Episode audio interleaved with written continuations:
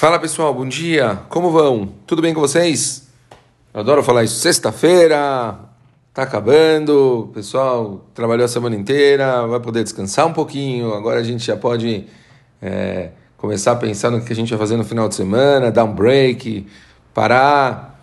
Delícia, hein, pessoal? Tem que pensar sempre assim. É gostoso a gente ter um dia sabendo que já já vai acabar e a gente vai poder entrar no Shabbat Kodesh a gente vai conseguir largar celular, parar com TV, desligar iPad e, e se ligar com o Kadosh Baruch e lembrar do porquê que a gente foi criado, lembrar o que, que a gente está fazendo aqui no mundo, se ligar com a Hashem do jeito mais pleno possível. Fora que a gente tem também a possibilidade de rever os amigos na sinagoga. Óbvio, óbvio que vocês que já sabem disso, porque vocês vão todos os dias na sinagoga rever os amigos, mas Estou falando para o pessoal que vai menos, e, e, também é uma grande oportunidade na sinagoga no Shabat. O livro do Rav Eliezer Papo Peleiwetz, Conselhos Extraordinários, nós estamos na letra Aleph ainda, acho que a gente ainda vai ter algum tempo, não, tem mais dois, três dias de letra Aleph, dois dias estou lendo aqui. A gente está agora na palavra Orhim, visitas, pessoal, hóspedes. Fala o Rav Papo, a hospitalidade é uma grande mitzvah, receber gente em casa é uma grande mitzvah.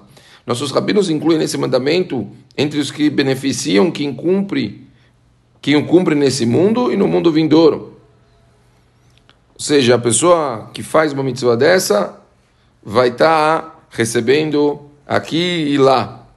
Feliz da pessoa cujo lar é grande o suficiente para acomodar hóspedes essa mitzvah torna-se maior ainda se, os, se o hóspede for pobre, pois se ele chegar a uma cidade onde não consegue encontrar uma pousada, ficará desamparado, a menos que alguém o receba. Com esse gesto, o anfitrião estará lhe fazendo um grande bem. Pachuto. Se a gente tem uma oportunidade de convidar pessoas para a nossa casa, se a gente tem uma oportunidade de receber visitas, mitzvah de Arnasat Orhim, a gente tem que saber fazer com todo amor e carinho, fazer isso com disposição, com vontade, querendo receber pessoas.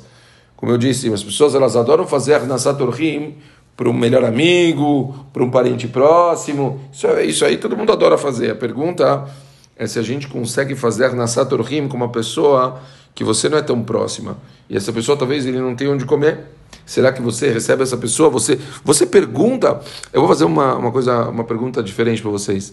Vocês já chegaram a ver pessoas na sinagoga Shabbat que vocês não conhecem, que parece que essas pessoas vieram de fora? Vocês já foram perguntar para essa pessoa se ele tem onde comer?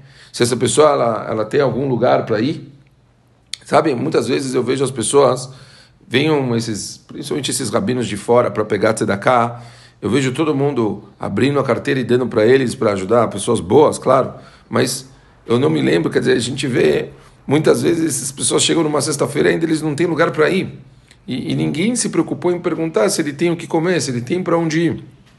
Eu lembro uma vez um rabino, o meu rabino me contando que ele foi chamado para fazer, é, para ir para, acho que foi na, foi na, eu não me lembro agora se foi na França ou na Suíça, e ele foi lá e deu palestras e tudo, e, e chegou Shabat e ninguém chamou ele. E ele foi para isso, e não chamaram, ninguém chamou ele para casa. Ele falou que ele, graças a Deus, a esposa tinha mandado para ele biscoitos. Ele não ia falar nada, ficar cobrando pessoas. Ele ficou no, no apartamento, lá no quarto do hotel, comendo biscoitos no Shabat, pessoal. Porque não tinham, as pessoas não chamaram, não tinham costume de convidar ele para casa coisa muito, muito séria. A gente tem que sempre se preocupar em perguntar para as pessoas: você tem onde ir, você tem onde comer. A gente vê pessoas diferentes na sinagoga, tem que se preocupar com as pessoas. Pessoas que, que, que são mais simples ainda, também é nossa responsabilidade querer saber se essas pessoas elas têm onde comer, elas têm é, aonde ficar. O fardo de receber hóspedes deve ser visto como algo suportável e qualquer inconveniência causada pela visita deve ser tolerada ao máximo. Nenhum esforço ou despesa são grandes o suficiente para quem deseja cumprir essa mitzvah. Obviamente a gente tem que fazer isso com muito, muito amor e, obviamente, de maneira nenhuma demonstrar se a gente está insatisfeito com alguma coisa. Pessoas são pessoas. A gente às vezes recebe pessoas que elas não são exatamente como a gente está esperando, mas o importante é a gente poder fazer o bem. Eu lembro sempre da família Marlis em Israel, que eles recebiam mais ou menos, eu falo recebiam porque eu não sei como eles fazem hoje, que a esposa é falecida, mas eles recebiam tipo, mais ou menos umas 100, cento e poucas pessoas por refeição no Shabat. E, e não eram os amigos deles. Eles recebiam quem tinha na rua e quem não tinham de comer. Você consegue imaginar o mérito de uma pessoa assim, o zerruto de uma pessoa assim, que dava comida para 100 pessoas todo Shabat e não queria nem saber se era algum amigo ou não? E óbvio, o livro da família Marcos tem um livro muito, muito bom que existe em inglês, a gente está até pensando em fazer em português, que vale muito a pena. Pachuto, falam quantas pessoas se comportavam às vezes de um jeito desagradável, faziam coisas que eles não gostavam, mas eles, eles não estavam aí para fazer amigos, eles estavam preocupados em fazer a mitzvah. Continuou o Rav Papo, entretanto, ouça o conselho de Ben Sirá e não convide gente para dentro de sua casa indiscriminadamente. Não convide alguém que você sabe ser uma pessoa má, especialmente quando somente sua mulher e filhos estiverem em casa. Guarde bem seus objetos de valor para que não venha suspeitar de um hóspede se algo estiver faltando. Suspeite de qualquer pessoa como se todos fossem ladrões e honre todos como se fossem tão grandes quanto Ramban Gamliel. Então, Vadai, quer dizer, o que ele está falando aqui, se você convidar pessoas para dentro da sua casa que você não sabe a índole dessas pessoas, tem que tomar naturalmente cuidado. E, obviamente, que se a gente sabe que são pessoas que são ruins, aí já entra num outro é, patamar, a gente nunca vai querer influenciar nas nossas famílias. Tomar cuidado que os nossos filhos são importantíssimos e a gente não pode trazer mais influências para dentro da nossa casa. É importante receber hóspedes com alegria e carinho. Um pedaço de pão oferecido com amor é preferível a uma ceia, uma seudá farta, oferecida com má vontade. Não é necessário gastar mais dinheiro do que se pode para satisfazer as necessidades dos nossos visitantes.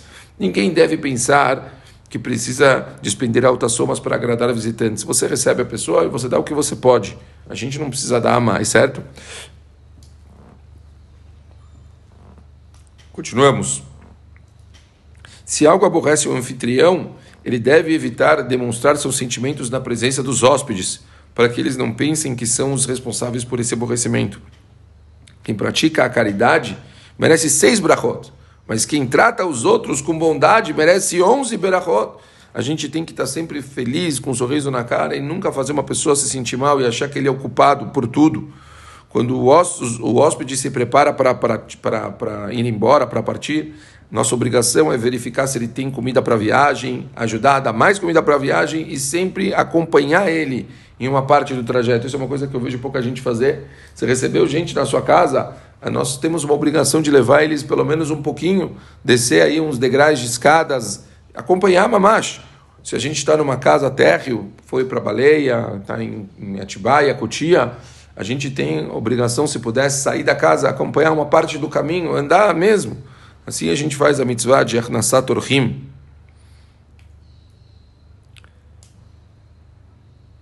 Termina Urav Papa. Por outro lado, um hóspede que puder pagar um lugar num hotel não deve hospedar-se numa casa de família, que não aceite convites, a menos que o anfitrião insista e seja sincero. Aceitar um convite feito de uma vontade que vale a sombra de um roubo. É importante que seja breve em sua visita e não fique todo dia em casa. Se estiver dentro de suas posses, de modo algum. Isso for um insulto para os anfitriões, que ele adquira alguns alimentos para as refeições. Aqui ele só está trazendo exemplos de como a gente pode tentar se esforçar para não atrapalhar os outros.